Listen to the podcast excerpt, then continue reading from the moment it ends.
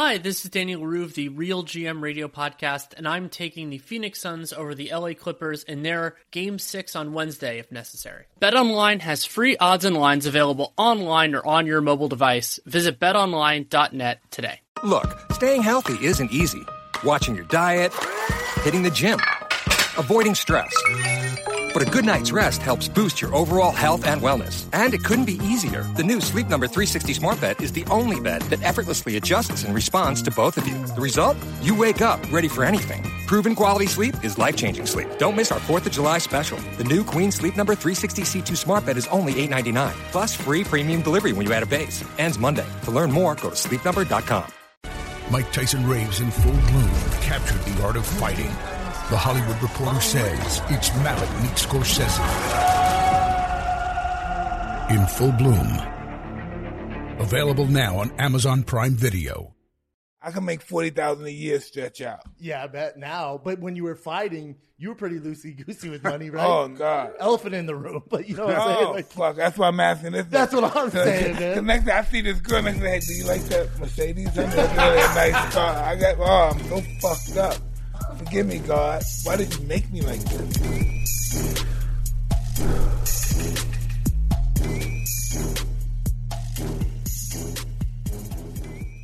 What's up, guys? I'm Brendan Schaub, co-hosting Hotboxin' with Mike Tyson. And I'm Mike Tyson, and we have such an illustrious guest today, Francis Ngannou. Talk to us, champ. The new UFC heavyweight champion of the entire world. What's that, 7 billion people? What's the world's population? 8 billion people? 8 billion people you could beat in a fair fight. The children, the babies, the girls. Baddest man on the planet. Yeah. Straight up baddest man on the planet. Wow. What a pleasure to be introduced by the big Mike himself. You know, you surely deserve it. You surely deserve it, champ. Well, this is no time to be humble right now, champ. Be the great champion. Thank you. Tell us about the feeling of capturing the championship. Oh man, it's awesome. I remember being there at that moment. I can't explain how it. I mean, you might know it, but I don't know how to explain that feeling. Did you see your hometown go bizarre? Did they show your hometown back home? Yeah. Did you see the people in the stands? Have you seen it, Mike? Yeah, it's great. I have even a better video. Because like we have people there, they were filming, and when you see that, you just go crazy. They were like, they lost their mind. Nuts. Oh yeah, because you beat a great fighter. You didn't beat a tomato can or a bum. You beat a great fighter. You know he's great. He beat you before. To even call him great is almost an understatement. Yeah. I mean, something Stipe is greatest of all time. Yeah, like there's argument for that as well. He's tough though. He's not great for nothing. He's great. That guy's tough. Yeah. As tough as they come, because think about it, your first fight, like most of those shots you landed would put anybody out. Yeah. And he stuck with it. Even the first round for this fight, like he was eating them and just walk like nothing. I knew he was in trouble when he attempted that takedown and you sprawled and brawled and then got his back and seatbelt and started punching him. I went, it's about to be a long night for Stipe. France learned how to wrestle. I was ready. I'm like, what happened in 2018 can't happen anymore. Like, I have to be ready for this. But I was ready. But that had to happen for this to happen. Correct. Yep. If that don't happen, you don't come here. Because I don't think you were ready. That's true. Yeah. That's true. Yep. Because is it fair to say, like, if you would have won that first time, I don't know. Because you look at the potential matchups you have in the future, which we'll get into. But I don't think your legacy would be cemented like it's going to be now, because that first fight, you needed that loss to get to where you're at now. Not just my legacy, like even my fight IQ, my understanding of the game. Mm-hmm. I mean, he was just like 4 years and a half since when I get into MMA, so I had a lot of doubts, like unanswered question that I remember being there was like.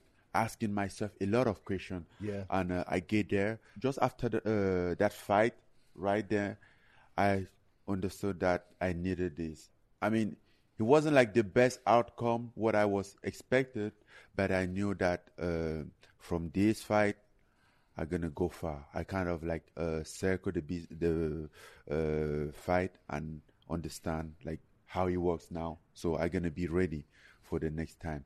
And to be honest, I think like if it wasn't about that fight, as you said, I wouldn't be here now, because even if I would have win that fight later on down the road, I would have fallen, because there was a lot of... I'm so happy you noticed that. Most fighters don't understand that. No, I understood that like right away. Yeah. Like I'm like, okay, it's sad that I lost, but at the meantime, there's a lot of good thing in this. Like I didn't have that experience. I have a lot of holes in my game that I need to fill up, and that allowed me to really understand what was that. And now I'm like, okay, from here, I gained that experience. I have all the answer for the question that I had.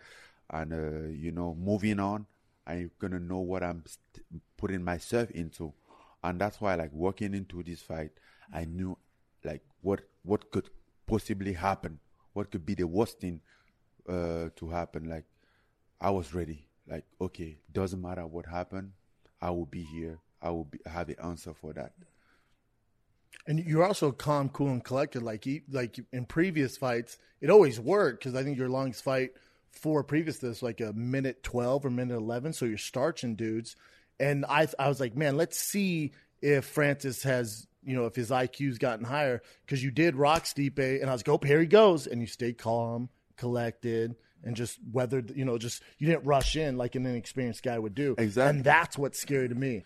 Exactly. That's terrifying. And that's what I'm talking about, like gaining experience from the last fight. Yes, sir. Because when you look, the last fight, that's exactly what I did. Like after I punched, I was just walking through him, like, you know, and you can't walk to a champion like that. No way. And I'm like, no, there's something. Then after that fight, I went back, watched his tapes. I'm like, this guy's tough. You can't just go there, expect to just walk through him. No, like he's not going to fall. You know, and for this time, everything was just about to be calm, like collect, stay composed, take your time. Like you have 25 minutes. Yes, sir. You have to manage that. You know, if you go crazy, you're going to lose your gas tank in like maybe one round. That's what Stipe wants. What about the other 5 rounds? Yeah. If you get there. So I'm like, okay, we have to spend like equally, stay in the same guys in the same level, yes, sir, know, and see how it plays out. And yeah. And what's your wrestling coach's name? I train at Extreme, and sometimes Eric or Dennis. Who? Yeah, I think it's Eric, because going into the fight, I said, and it got to your coach because he was like, "What is Schaub talking about?" Because I said, you know, everyone's like, "France is so much better. France so much better," and all I said was, we don't know, and it's not his fault, but he's been starching everybody in those 4 previous fights. His longest fight was a minute 11. He starts everyone. So I said, the verdict's not out if his wrestling's any better. That's all I said. I think he was like, what the hell, Schaub? And then after this fight, I went, holy shit, his wrestling's way better. Yeah. They were right. You know what I'm saying? Yeah. And walking to this fight, I know that there might be some trap for Stipe, because like if he might watched my fight against Jairzinho and see the way that I rushed into that fight. Yes. And he was expecting me to do the same thing here. I'm like, this guy hasn't changed. He's going to do the same thing. Correct. So he was there like waiting for me. Yeah. I'm like, come on. But then that's what he did. That's why, right? He landed a decent shot and then he was like, oh shit, I got him. Then he rushed in and then that's where he clipped him with that left hook. Yeah. Because even when he landed that right hand, what went in my mind was like, damn, you're doing something wrong. Because I knew we've been working on, and I knew that the Stipe step back right is his best punch. Yep. And that's what he caught Verdum with the first time. Correct, that's how he got his belt. Yeah, that's how he get his belt. So when I get that right hand on my face, I'm like, damn, you did something wrong. Resettle, calm down, and collect. And then he was just running to me with his hand like this. Like Rozenstruik. Like the Rozenstruik. He was doing what you did against Rozenstruik. He was like rushing in. He was just like, then I'm like, where are you going? Fighting is interesting. Yeah, man. Yeah. See, people, just awesome shit. Mike, what, now that he's champ, and obviously, you know, France has a squad now, and one of the most famous guys on the planet, and you know this better than anyone. Is there things like traps you should watch out for? Like, it's just because when you're ranked number one, it's different when you're champ. Absolutely. Well, you know, Mike, there's traps. Yeah, man. But you know, this guy's definitely just going to stay hungry because he learned from the first fight with the champ. Yep, Stipe. Right, Stipe. You learn from the first fight. You know, you are human. You can be beat. You know, you came to that reality before. You know, you thought you couldn't be beaten. You got beat by this guy, so that makes you even a better fighter. It should make you a better fighter. It should make you rise to the occasion because you should know there's guys out there hungry just like you now. Guys who are afraid of you when you were a contender, but now you're champion. They're not afraid of you no more. They want to eat you alive. Isn't that something? Yeah. Everybody's afraid of you when you're the contender, but when you're the champion, that's what's changed. They have to eat. Because you have the belt. Yeah. When you're the contender, you get nothing for them. Yeah, you know, but when you got the bag, but when you're the champ, that developed mean, hungry people, baby. Yeah. And you look at who could potentially be next. Obviously, the main narrative is Jon Jones, which as a fan is the number one blockbuster fight the UFC can make. But the only hiccup with that is Jon wants to receive compensation to fight a monster in you. Well, he should agree. I mean, nothing wrong with that. Everybody in this position would like to have a compensation. I mean, basically a guy like Jones has been around for very long and been doing this sport and this company grow. So yeah, I think there's nothing wrong about that. But once again, I don't know what the deal is. Yeah, I mean, you know. So I would like that fight to happen. Is that the number one fight? If they gave you a list and it's Jon Jones, that would definitely be the number one Derrick fight. Derrick Lewis, or really, it's gone, right? Like Jon Jones. It's Jon Jones. Jon Jones, definitely. But at this point, we don't know what's gonna happen. So, what do you think, Mike? Jon Jones, Francis. How you see that going down? I think it's going to happen. It's ludicrous if it doesn't happen. Right? It's insane. Ludicrous. This right now, it all comes down to money right now. Mm-hmm. You know, how can they do this? They both under contract. Do we do it under UFC or do we do it under this and pay? You know, what do you do? How do you do this stuff? Really, you just need to put up the money to please Jon Jones. And to defend Jon Jones here, you know, he is the pound-for-pound best fighter on the planet. He's undefeated for a reason. This guy said $10 million is not nothing. If he takes it, what do you say, 20, 25? That's still, for a big fight like that, he could say, hey, maybe that's nothing. But, you know, fighters have to understand they can, in a corporation like Legends Only League, our fighters are like our partners. You know, it's not like we own you and you got to go by our rules. There's no rules. You fight, you get paid, you get your back, and everything's over. And everybody get our money, and we go to separate banks. Yep. Who needs a change of scenery right now? Everyone in the world. So it's good that Apartments.com has the most listings anywhere. We're not just talking apartments, but houses, townhouses, condos, and all matters of document. From the oh so cozy to did you just hear an echo in here? And with 3D virtual tour, you can reach for your special somewhere from anywhere to stretch these fingers across the keyboard and change your scenery on Apartments.com, the most popular place to find a place. Francis, how do you feel? Vegas odds came out. I'm sure you don't pay attention to this, but they have Jon as for the first time in his career as an underdog. They have you as the favorite. Which it might create, that's a little surprising. I figured it'd be like maybe even money or maybe, you know, but it's like, I think they have you as like a. Listen, know why it's that way? Because they want money.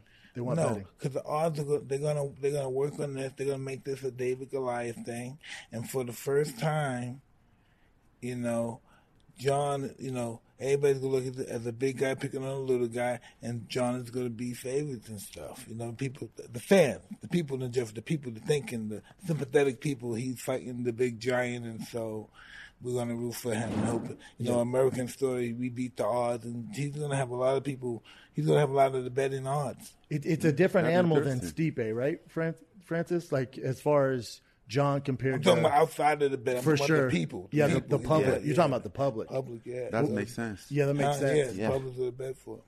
That makes sense. But when you look at that matchup, Francis, obviously a different fight than Stipe, right? Yeah, Jon Jones has definitely has more tools in his pocket than Stipe. But I'm not sure if he's tough as Stipe though. That's a fair point. I think, too, one of the reasons the odds are like that is I went back and watched Jon Jones' last few fights, his last three fights. Yeah. He gets hit. He gets hit, and I don't know if he's just not getting up. Those are not the fights to watch. But those are his last three. I can't go back to vintage Jon Jones. No, we look at him, but he's always capable. In a situation like this, he's capable to rise above the occasion. This is not the last three guys. That's what I think. Yeah, correct, Mike. That's what I think. I think he couldn't get up for those fights because those guys aren't big names. So he's kind of fighting to their level. Still won, but with a guy like you, he knows he has to watch his P's and Q's. He's not going to, because you take one shot from Francis, the fight's over. He knows that. So he has to put more work into it than his last two. And he's going to develop more. He's going to gain more weight because, you know, he's going to grab and stretch. He's a spider. He's going to try and take him down. Yeah, he's going to grab his hands, going to hold him. He's just an interesting guy, Jon Jones. But he's big, too. He's creative. He's tall. Have you met him in person? Yeah. He's huge. We are the same size. That's what people don't realize. They think John's is small. John's huge, no, man. John's not small. And agile. Yeah. His IQ, man. You know this, Mike. His fight IQ is nuts. He's not the most athletic. He's the smartest fighter. That's why John's so good. And that's why, I'm not saying it's good that boy he live his life. He can live his life the way he wants. But that's why sometimes he slacks off. He's just too good.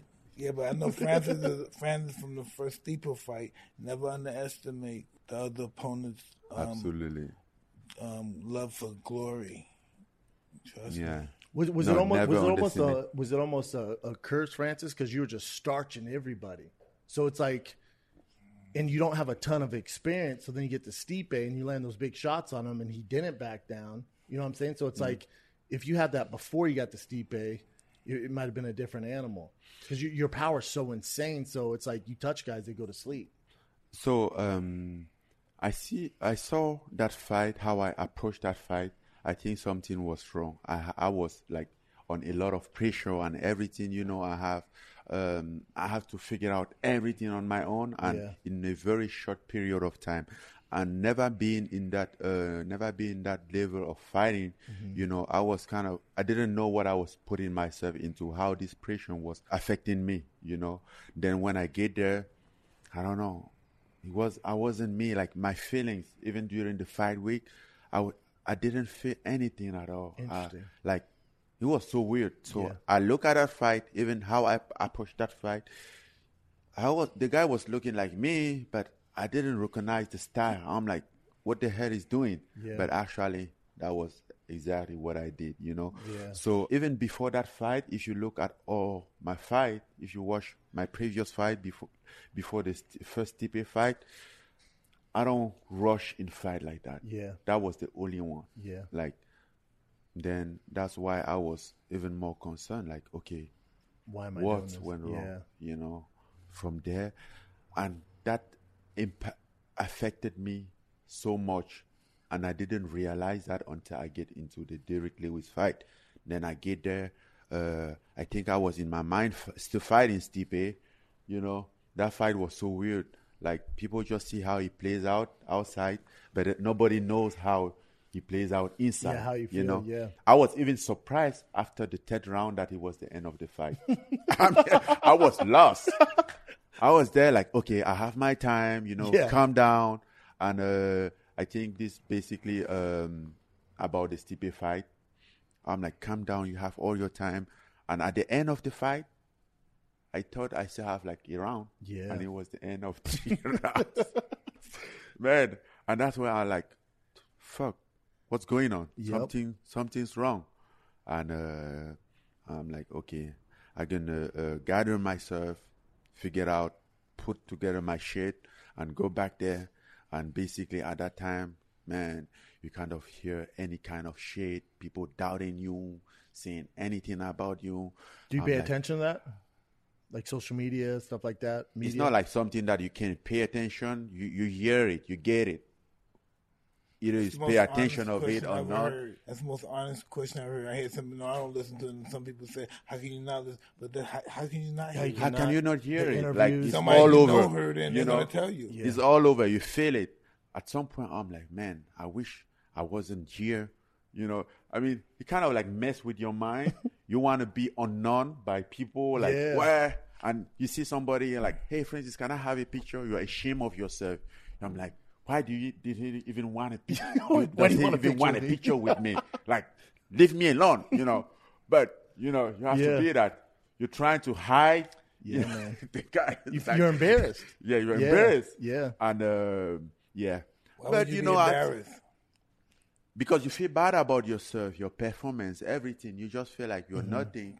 After if you won or if you lost? No, I mean, that was the feeling that I had after the Lewis fight, you know. And that was like back-to-back loss. And he wasn't good. And did you see that fight, Mike? No. So Derrick Lewis is, you know, Francis is a knockout artist. Yeah, and then Derrick Lewis, definitely a knockout artist. So the public and the media. Oh, it was a bad fight. It was a stinker. It was a stinker. Yeah, I remember. No disrespect, Francis. It was a stinker. Yeah, bad fight. They were supposed to knock each other out in the first round. They, you know, it's this long, dragged out. You know, Derrick Lewis had like a back issue, so he didn't pull the trigger. Francis was in his head. So it was like this weird fight. And we were all expecting fireworks. So when that doesn't happen on that magnitude of a fight, I'm sure you got a lot of shit for it. So let me explain that to you. Can I explain that to you? In this world we live in, we have spirits, right? And the spirits are trying to, it's one spirit that says you're great, and another one says you're not. And you go through these, you go through these adversities in life, and one of them wins. Yeah. So, do you know what I mean? One of them wins. The fucked up guy. The good guy. But I think you were embarrassed, right? Because there was like all this pressure. No, I've been there's no reason to be embarrassed because it's all internally though, Mike. You know, it's internally because those people are not fighting. No, I know. Yeah, but you can't tell them, oh, you're not fighting. You know, yeah, you're just getting hit and you're taking it. Listen, that's how it works. Say, dude, you were in Starbucks. I'm embarrassed. Inexperienced fighter. That's what happens to fighters. Great fighters, they feel humiliated. They kill themselves. They stop fighting. And that's like, I feel really bad at that moment. I'm like, damn, I wish I was unknown. I wish I could hide, like, race, just get away of this. And at some point, I'm like, fuck. Either way, what did that change? I always been an underdog. I always been in this situation. Nobody, like, truly believe in me. Yeah. I mean, yes, that's not they believed at some point, but at first they weren't even there. Nobody even believed. Yeah. So it's up to me now to do what I have to do. Maybe he doesn't work, but at least. Did you ever fight Derrick again? No. That might be the next fight. But Derrick's now on a win streak, and then if so maybe you could give him a chance and revenge that and make a most exciting fight. Yeah, we have to do that after John Francis. Well, I'm not. I would say so, every fight he had. You know, I wish after John. Me too. And every fight he had that's successful and spectacular makes John even bigger, makes the whole fight game even bigger. Agree. And John should have another warm-up fight before him as well, so they could see what's going to happen. Maybe. If one guy has earned a straight title shot, the heavyweight title is Jon Jones. Well, I've been saying if he wants to make some extra money before he fights him. Yeah. You know, every time before I fight a big fight, I fight two guys to make $10 million, $20 million before I even fight a guy for the $160 million. That's that boxing life, though. Yeah, like, you know? In UFC, I always want to put it in the bank before I go for the big risk. UFC don't play like that. That's a boxing match. Yeah. Like I want Holyfield. I want Holyfield, and I want Lennox Lewis this year. I want both of them this year. If I can get them both this year, I fuck this shit. I won't do. Else, if I box an exhibition with Tyson Fury, if I do that.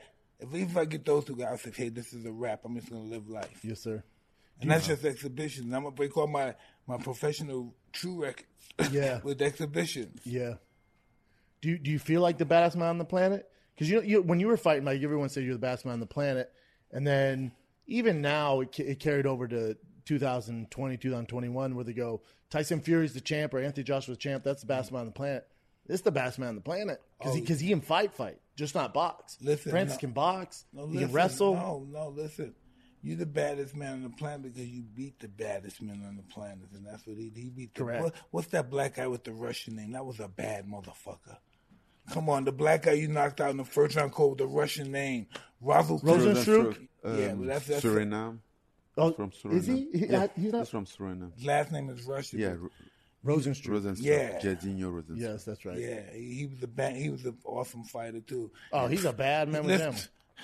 It was like you squatting a fly with him. Put the fight on. Put the fight on, please. Come on, please. I mean, please. We can do this. Bring up what he did to Curtis Blades. No, insulting. No. The Curtis Blade one was TKO. Yeah, but still bad, though, man. No. You didn't see this one. I can tell you. No, I saw this one because Francis threw caution to the wind and just had no respect. His head was too high. Everything. I'm so happy the guy didn't throw back. Just beat the shit out of him. But, you know, he just took one, though, God. And you were so humble. I don't understand why he was talking to me. Why would he talk to me like that? Yeah, why did he talk to me like that? Why did he do that? He fucked up, man. He knows what I do. Why would he talk to me like that? I don't get it. He's so humble. Why would he say those things? Yeah. Yeah, the funniest thing is, like, he called me out, and he was out there talking, like, I'm going to be the first one knocking Ngannou, knocking out Ngannou. Then I saw him. I kind of, like, see myself when I started. I'm like, well, guess what, kids? You don't know what you're putting yourself into. And he was talking. This one right here. Oh, he be knocking people's dick loose, man. He'll knock your dick in the dirt, this cat right here, right? Watch this shit. Somebody told motherfucker. Oh. Yeah, but look, you gave him a few extra. Oh, listen, can I tell you, if I was with my manager, my trainer, customer, I was here, I knocked the guy out in 8 seconds. You know what he said? I didn't do it perfectly formed the way he taught me to do it. And he said, listen, 8 seconds. He said, listen, that guy was a little bit more experienced. He would have hit you. Yeah.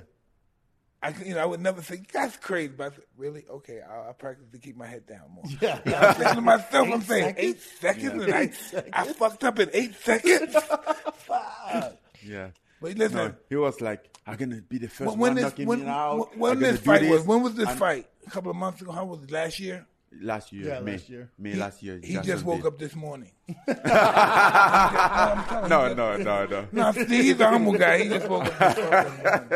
And I was always, I saw him knock I saw him knock some guys. I said, this is a bad motherfucker. I would know him as the black guy with the Russian last name. Yeah, that's how I know him. But you know what's funny? Like, at the weigh-in, like, I faced him the first time. I'll stare at him like this. I saw a different guy. It wasn't like the guy we were talking out there. Yeah. You see, like, he's like, fuck, what the hell do I put myself into? That energy, baby. I'm like, it's too late, man. It's too late, dog. It's too late. Not time to talk anymore. Yeah. Just time to fight. And the next day, in the octagon, like, I was a red corner, so he get in the octagon first. Then I got in after. And on my side, was looking at him, man. He was cool. Like, I'm like, did this guy even get warm up or something? He was looking so bad. You knew. I'm like, this is the moment. Yeah. Whatever you said, you're going to pay now. Yeah, you have to do it now. Yeah. I have to see that energy. But that's probably, listen, maybe, and God willing, he was lucky that you were swinging like swat. Maybe you did an act where you might have killed him. But know? I was very frustrated about that fight because, you could like, tell. Yeah, because I was expecting a fight for so long, and basically, like, I thought I deserved a title, you know, Agreed. And then, you know, having a fight. Dealing with the fight with the UFC at that moment was so hard, so complicated. So, like, I get there, I felt like that fight, I took it as a slap on the face. Like, Agreed, I'm man. Like, fuck. Yeah, okay, so, like, this is kind of, like, what I have to get. Okay. So, for me, he was like, I felt disrespected. I felt disrespected for you because I felt like for a long time you weren't getting they weren't keeping you active, and you're in your prime right now. I know. We keep asking for fight, and they were like, "Oh, let's wait for if this guy fight this guy, this play out like this." The Stipe DC thing kind of held up everything. It wasn't even on the topic at the time. Yeah. You know, like, okay, we don't even know what's going on. We don't know what's Look at this. Check this out. It's hard to deal with this. Oh, this guy's a good boxer too. Orlovsky's a monster. Yeah. Oh, that's boom. That's short, rude. Vicious, evil. Mm-hmm. Orlovsky's a tough one, too, man. You hit him with the one on top of the ear, too, with that left. And back then, I really heard him. I didn't feel like I heard him. I'm like, why do you fall? Why are you falling? Those are the best punches. Sometimes most of my fights, when I throw a punch and the guys out cold, I thought I missed them. Yeah. That's what happened. Yeah. I did this just to like count. Then if he went down, I'm like, okay, well, I don't know what's happened, but I have to follow to secure the win. Yeah. Yeah, her team needs to get some different shoes. Get in there. Herb. What? Like what? Like when you're fighting Stipe and you like he's like this. It's not your job to stop. You go till the ref pulls you off. Yeah. Herb needs to be a little closer. No. Hey, honestly, I watched this fight and I saw the Herb Dean action, and I think this should be the performance of the night.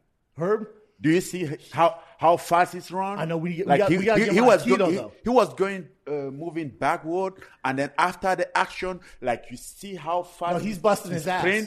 Like the guy was on notice. You know that if Francis touch him, don't let him touch it again. Agreed. Like, and then he just came like Francis the flattener. Oh, you know, like he had to, man. Hey, Francis, how are you with money? You and money get along well? Great question, Mike. Well, wait until I have money. For now, I'm just. You like giving money to women? Give money to women? These are great questions, Mike. Let's see if when I have money. I haven't had money yet, brother. Listen, you have enough to throw around now. No. Yes.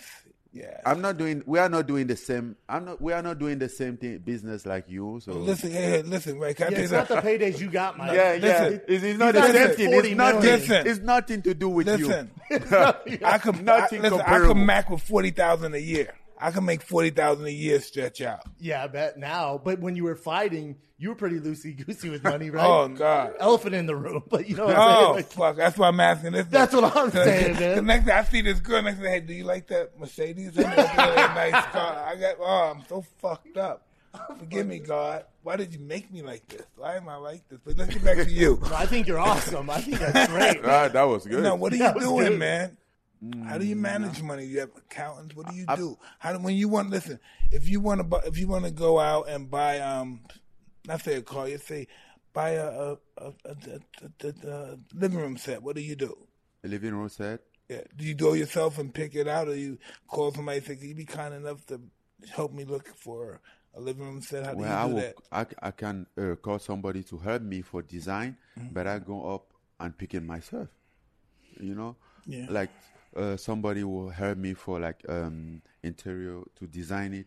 What will be best with what, depending on what I like. But I will be out there myself. I don't know. I used to do that time when I was younger. Tell all that time about those white tigers, Mike. Oh, forget that. When I used to be younger, I used to have survivors.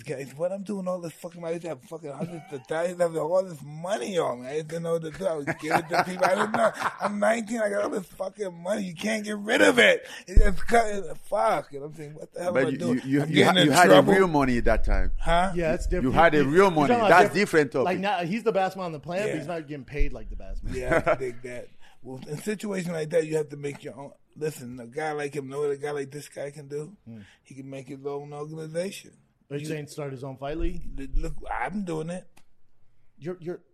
That's Mike true. Tyson. But, you know, but he has the long. You know, he just got the belt, so he fights John. He's gonna get paid. He fights John. Yeah, you knock John out. We're going Sizzler. I know. Like we're all gonna be chinchilla coats in 6 months, sitting back down here, and Francis gonna buy all of his chinchilla coats. What's the promotion name? Legends Only League. That's Mike's. Listen, the premise is Legends Only League, right? And it's no easy fights. All the best fighting the best. But you're Mike Tyson. That's cool. Yeah. I don't look at it as Mike Tyson. I look at it as me as this guy from Brownsville that lives in the gutter. It's a really disgusting kid. I don't look at me. This is a big superstar. I never look at myself that way because I will fail. That's true. That's true. That's true. That's like me. I feel I reset my goal every time when I go back home and like to go back where I was, like trying to do even those jobs, even though I don't care about it anymore, but like trying to do refit it makes me remember like where I was there, you know, like he refreshed my memory and just made me feel that. So it helped me like to know exactly where I'm going. Then when I came back in the U.S., I know what I'm coming here for. Exactly. You know, he used to work in Sam. What I'm going for. I interviewed him before last year. He was telling me this, but he doesn't know in a country like this, you could be your own enterprise, your own business. You could sweat and bleed for yourself. That's why you got Markel, instead of someone else. You know, you could do that here. Yeah, my manager. We are working on it. If I could do this stuff, I'm not that smart. If I could do this stuff, brother, you could do it. But Mike, imagine. I told you, I want to guard fools. I want to guard fools. If I can do it, anybody can. But Mike, imagine in your first title and then doing this. Like that's where Francis is at. You know, like he has so much more work to do. No, there's such big fights coming up. Oh, absolutely. But he can't look at it that he has to believe that he's that person that he has to. That you say he has to be. He has to believe he's that person this instant. Mm-hmm. Right now, he's the guy that those big fights coming. He's already beat those guys, in his heart and his spirit. But he got put in the work to do it, though. For sure. But you got to first have the power of belief.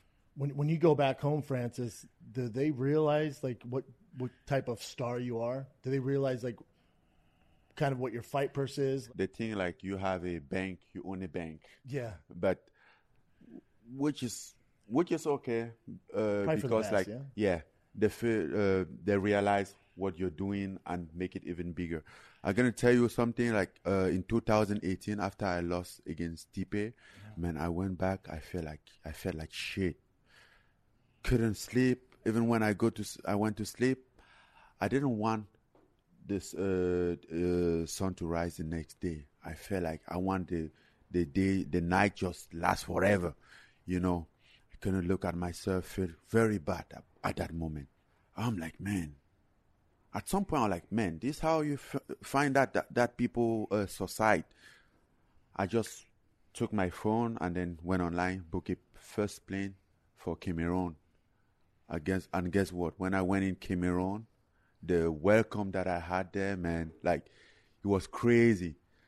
They were so excited, so happy, so proud. I love that. And at some point, I was still, like, feeling bad about myself. Yeah. I'm like... There was just like, hey, champ, welcome. And everybody was going crazy. Even grandmas who doesn't know anything about fighting. And now I'm like, listen, guy, I think you might get something wrong here. Mm-hmm. I lost. I didn't win that fight. I'm like, we don't care. Yeah. You won everything. Like, where are you coming from to get there? Like, we never had somebody there. We never even expect somebody from us. We get there and you make it there. You represent us. We make our prize. Obviously, it didn't go your way, but you're still young. And this, I'm like, oh, this is cool. I feel good. I was such a smart for the like. I didn't want to come back. Yeah, you made it. Like, especially in their eyes, you made it. Yeah, I stayed there for like five weeks. Then I came back here. Then, you know, I have to get back in the. Well, some people don't have expectations. Yeah. We have expectations. Mm-hmm. Shit. That was crazy. Francis, so are there more guys that look like you walking the streets of Canada? Hell yeah. Oh, a ton of them. What are we doing? Nigeria. What are we doing? And that's why they never did a push-up in their life. Just and I got to tell you, like, that's what I'm talking about. They never did a push-up, never walked the street, never ran unless they're playing some sports normal around the neighborhood, and they look like they're brick walls. Because everyone's talking about how Russians are taking over, like, mixed martial arts and boxing. It's like, if you look at it, the Africans are. Because you look at Izzy, Usman, you. Yeah. Like, you guys are all they have opportunity, and in Africa you have to see like what Africa is making with less than nothing. Sure, you know, like we were talking about like people walking around not push up. I grew up without doing anything as a sport, you know, nothing. I never do anything, and I believe that even now that I'm a UFC champ, I believe that there's still a lot of people, a ton of people out there better than me. They don't just have opportunity. They just have yeah. You know, so you have to look at the statistic. You know, how many African fighters in the UFC? Not a lot, but there's some champs. Not a lot for like a roster. The UFC roster has over 500 fighters. Like 1% African? Yeah, less than 20 African in the UFC. For sure. In 7 division, we have 3 belts. That means a lot. They're taking that over. But you have to look at it like this. Start the bridge. You have to deal with the adversity of life and sports, because the adversity is going to make the weak weaker and the strong stronger. And it's going to separate the two. And this is what life is really based on, the survival of the fittest. But don't you think, Francis, like you know, especially now being the champ, don't you think more guys from your hometown are like, shit, look at Francis, man. We're going to start training. They've been like that for quite a while ago. Since you got started. Yeah, since I got started, there's a lot of people out there believing. You don't believe that you're the best because you put in the most work and you trained and no one gave it to me, and not many people are going to work as hard as you, going to be able to accomplish what you accomplished, and they'll still be successful. You had one of those rare breeds of dedication where people really put in the hard work. Yeah. And still everybody, we can all still improve. Yeah, I agree with that. But you're like the prototype of that. I agree with that, but at the meantime, I know that there's a lot of people, I know my hometown and my country, and there's a lot of people out there who probably put more work than me and don't get the opportunity to showcase that, Like, I don't consider... I'm dedicated to what I want. I know, like, when I believe in something, I go for that. Doesn't matter what people believe or not. But there's a lot of people out there who, like, hard worker than me. I believe so. I don't take this like granted. I don't take this like, oh, I'm the best worker in the world. I think at some point I'm also grateful for the opportunity and for the luck that I have as well, because there's a ton of people that work even harder and they can even assure to have food when they are hungry, and that's how it's just out there. If I'm sad. The UFC, I do a fight in Africa. You have 3 African champions, man. They should. Like, why not do Francis versus Jon Jones in Africa? Do they have their walking paper? Do they have their freedom papers? That's not hard to get. Well, in order to even think this, you need to have walking papers. When you look at sports as an organization, it's a form of slavery. Enterprise is a form of slavery. We're all working for that cause to hit that nut for we never have to work again. The average person that sure. is. That's their dream, to never work again. Yeah. And then when they have that dream, they're gonna be miserable not working. But it's just this dream in our head that if we're working and we're breaking our necks, that we're slaves. Mm-hmm. To a certain degree, that is true. But every athlete, especially an athlete of his degree, my degree, we should own ourselves. We should suffer, get our ass kicked, get knocked out, or knock people out on our own benefits. Agree. And nobody should be taking our percentage for our cuts and our bruises. They take percentages for us getting beat up. It's crazy, and that's why Jon Jones is holding out. Yeah, I think holding out is a bad situation. If you're not making money and you're holding out, you're self-suffering. But not if you're set. Like, Jon is set. He doesn't need to fight. Well, listen. Say if I was a guy like that, and I'm on papers. I'm fighting in Siberia. I'm getting a check somewhere. Mm-hmm. I'm going somewhere. I'm going to the end. I'm going somewhere, and somebody's gonna have to sue me in court. But I'm getting the check somewhere. If I'm not UFC, I'm going to WWF. I'm going to get a check somewhere. I'm not going to starve because somebody else believes he has the carrot twinkling. He has me on the contract. Yeah. I'm gonna.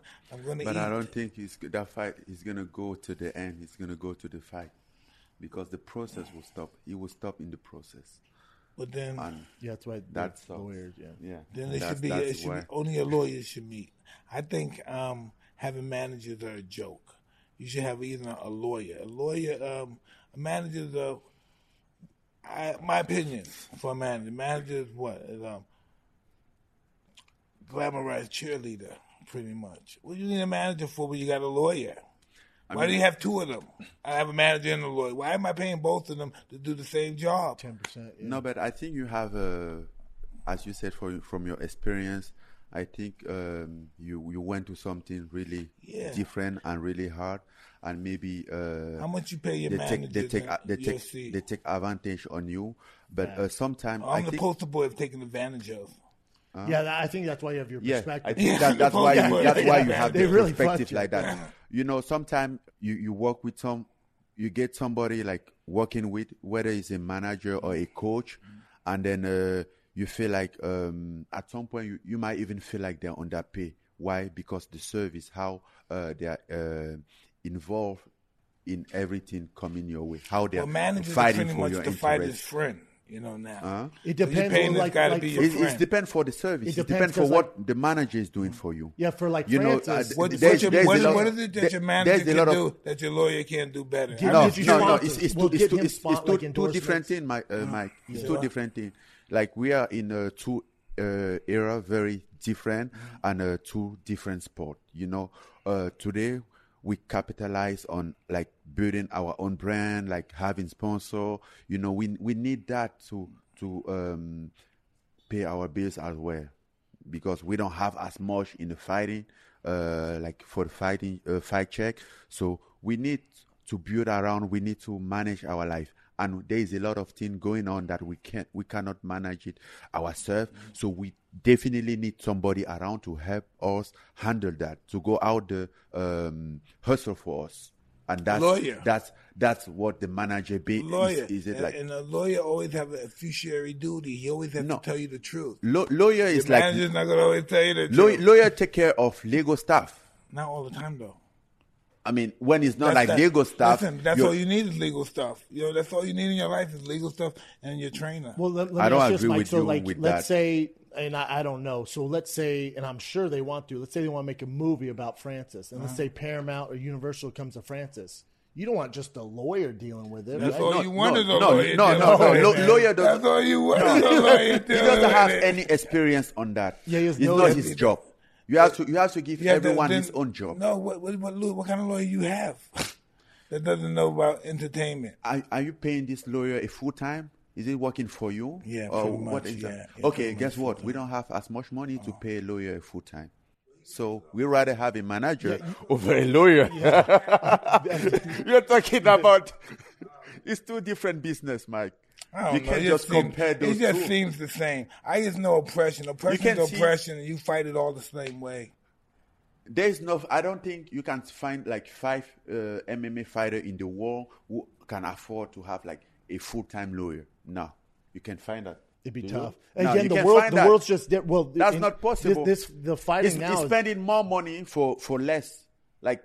It's more cut than what you should get to the manager. Like his person, like 30, 40 mil, Mike. Because if you tell the lawyer that, okay, you're working for me full time for 10%, he can work for you.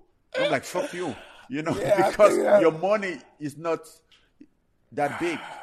I don't know. I think I'm struggling. I got fucking lawyer. I think your optics of managers and lawyers, Mike, are different because your person, like you're talking about the 90s and what Francis do building this empire, this brand. It's just he's almost in the fight entertainment business now. It's just a different animal. And how many zero was on your paycheck? Listen, when I look at him, different. I see a fucking superstar. And when I see a superstar, I see a motherfucker that could pay his fucking dinner bill and help his friends out too. That's what I see. The real question is, my paycheck goes with that. Can I afford that? I can't afford it. How many fights do you have on the contract? Well, not much, but more than two.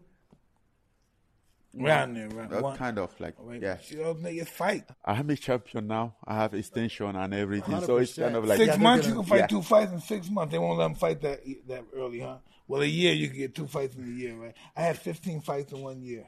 As a pro? Yeah. That means 15 dudes were getting fucked up. I stayed active. See, but it's not up to him, Mike, because the UFC controls his narrative. So, like, for the longest time, in the past he was ready to go, and they couldn't get him fights. So that's what you saw, that assault on Rozenstruik, that was his frustration. Yeah. Because they wouldn't get him fights. I have, like, two fights for almost 2 years. When you're on contract, you can't fight nowhere else? No. It's exclusive. And the one thing that makes the UFC... special and where they're at is their contracts are airtight, man. They have the best lawyers. So if you try going somewhere else, you're lawyers. Yeah. Not the manager. They have horrible. They have horrible managers. Yes, but they have great lawyers. This is the problem. This is the problem. UFC got sucky managers. They can afford a lawyer. You can't afford a lawyer. This is the difference. This is the difference. Listen, I'm gonna tell you, I can't remember when I didn't have a lawyer. Even when I was with my team. You had money for that. Not having a fucking lawyer. Yeah, Mike, you had two white tigers. You had money for that. You got money for them too. That's what I'm saying. I've been sued for them too. You were giving Rolls Royce away. Yes, I am. Oh, okay. We are talking about two different stories. It feels good to give away. Yeah, it does. Like, we don't feel like we are even related to your story when it comes to money. We are not even related. Different atmosphere. We will just carry your back. Work to the gym with you. I'm not gonna let you think I'm not no gutter nigga. Nah, stop, man. I don't know anybody poorer than me until I went to Mexico. Really? Nobody's poorer than me. Fuck. When you're talking about when you're coming up. Yeah. In Brownsville. Fuck no. But Francis has seen that too, though. In Cameroon, I know. There's similar stories there. Ooh, I don't like talking about it. I'm a monster. Ooh, I'm getting irky. Start talking about managers and Vikings fucking PTSD. Hey. Ooh, start thinking about the past. That fucking shit creeped up on me. Francis, don't you think the UFC is going to start kind of doubling down on Africa? Wouldn't it be, as far as a business plan, they're all about money. And you look at the on-tap talent there. You look at the three stars between Usman, Stylebender, and you, which are the three faces of the UFC, all African. That's what we all believe. We're building an organization for African fighters where they have their rights and they're not slaves to the organization. You're not seeing that. That's what I see when you put you all together. Rights, African rights violation unit. What do you mean by that? You think Africa should start their own league, Mike? I think they should do it over here, but somebody should represent them. They should have a lawyer, not a manager, and they will represent them. Of course, like when it comes to legal stuff, he needs a lawyer. Yeah, but see, a guy like me, I need a lawyer. And your manager can find a lawyer. I need a lawyer to teach me how to live my life. Don't touch that person. Don't touch this. I need a lawyer for life. I need to know who your lawyer is, man. They sound lit as fuck. And I need them. I need them. Well, back in the day, you probably needed one, like, right? No, exactly. Back in the day, I was action. I'm really just thought now. Yeah, like one of the nicest guys I know now. Yeah, I'm very happy to be that guy now. Yeah, thank God. I have a commercial. You saw my commercial, Mike Lemonade? No, I have a fucking commercial since Pepsi. That must be like 40 years since they gave me a commercial. I got a commercial. Nobody saw my commercial. Yeah. Thank you, motherfucker. Your voice saw it. What was it on? I don't really watch TV. It's on fucking... It's all over. Yeah. I saw it on cable. I see it. People watch cable, baby. Shit. Francis needs a commercial. That's what I'm talking about. Oh, you did a UFC Toyo tire commercial, right? Yeah, I do the Pitos too.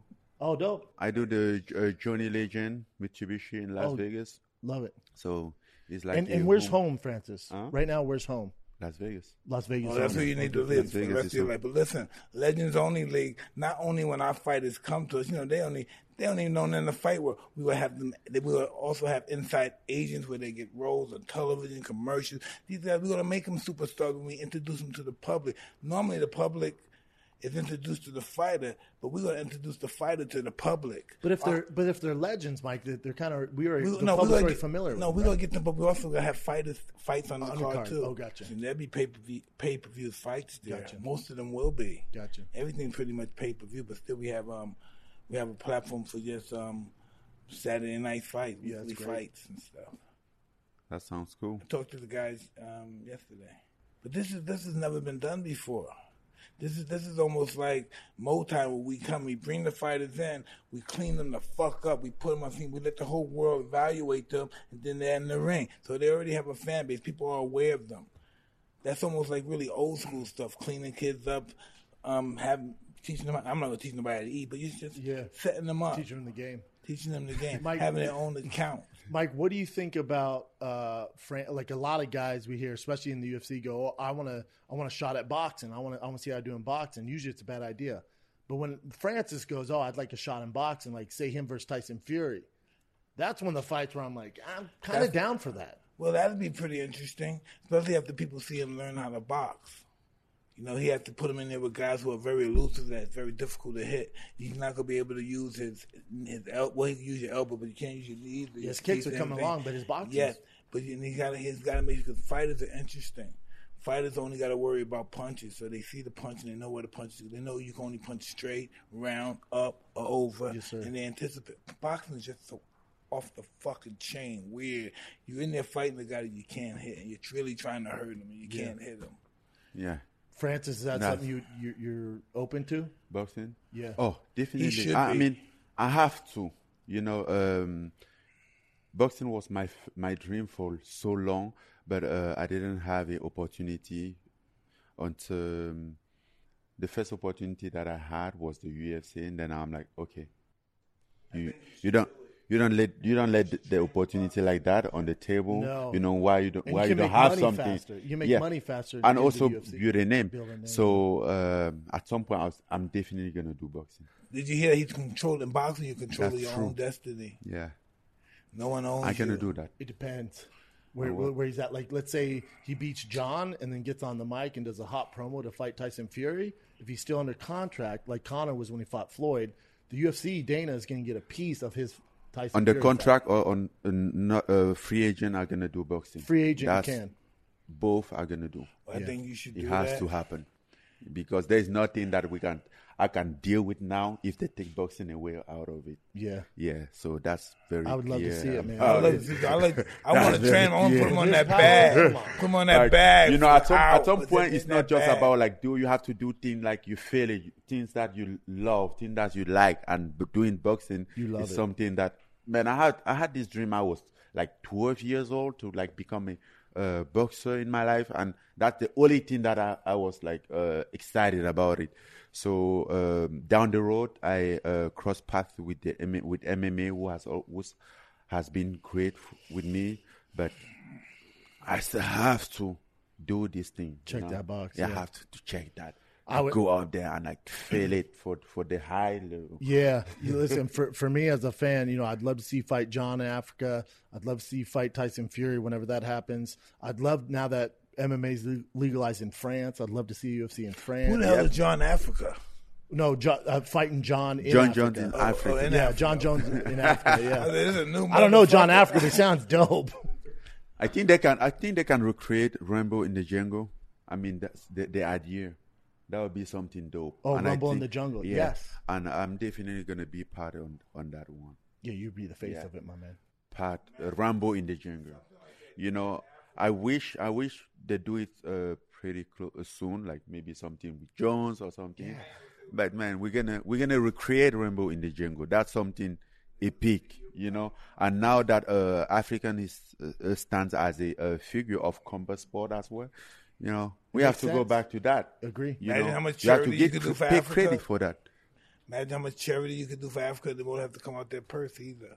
Yeah, he does a lot of. He does a ton of charity for Africa. Yeah. Imagine if you fought it with Jon Jones and you could build a school or build a hospital. We also impact the economy. Yes. You know, in that department, basically like fighting, like you're gonna see like more and more gym grow from. I would be willing to bet the next year there's a UFC gym with your face on it out in Cameroon. Well, Mark Elder, yep.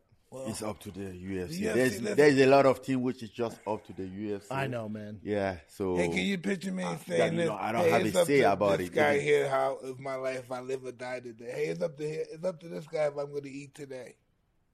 It's up to this guy if I'm going to talk to you today. Yeah, no, but I hear you, Mike. That's the game. In order to have a UFC gym, it's up to the UFC. Yeah. You know? I'm compassionate, and I'm a strong believer in humanity, and I don't see none of that here when we talk about the human beings in the UFC. I'm just saying, I don't know. I'm a stupid. You're not stupid. I've never been to school, so I don't know. But you do know the fight game, Mike. So when you talk, you know it's. I don't know. I really don't know that. But like, I know the human game. You know the human game. You know the fight game. But you could like, you know, you had Dana on the show. If you would ask him, I do. I know you had Dana on the show. Yeah. You could ask him. You know, so like, you know, he's the one who holds yeah, this man's future. Yeah, I could have debate about that, but they didn't need these guys to confront him and say, "Then I'm dying. I don't have that handout." You know, I was that way with Don King. You know, me and Don King are friends now, but I had to learn. And now I'm doing what the experts, but I'm not a promoter. I would never even call myself a promoter. But I'm treating people fair. Yeah. Well, that's all we want for Francis. You have to fight for fairness. Fairness is not given to us. That's true. Fairness is not given. Well, I think that's it, fellas. And I love everybody. Love you guys. This is Hotboxin' with Mike Tyson. That's the champ, the baddest man on the planet, Francis Ngannou. Francis, the last time I was here, you called me uncrowned champ. You entitled me uncrowned champ. Yeah, but now I'm the crown champ. But listen, now you're going to be the longest reigning crown champion in UFC. Okay. As long as you get the lawyer, am I right? The next no, listen. The lawyer's going to help keep that in place. No, but listen, man, a guy like you, man, you're so humble and stuff. He's the best. And when I was champion, I dare you to even think about challenging me. You know, I've learned so much just meeting you. I've learned a lot about humbleness. It's really so awesome. I'm really, really so happy for your success. Yeah, I appreciate you guys having me here, man. Yes.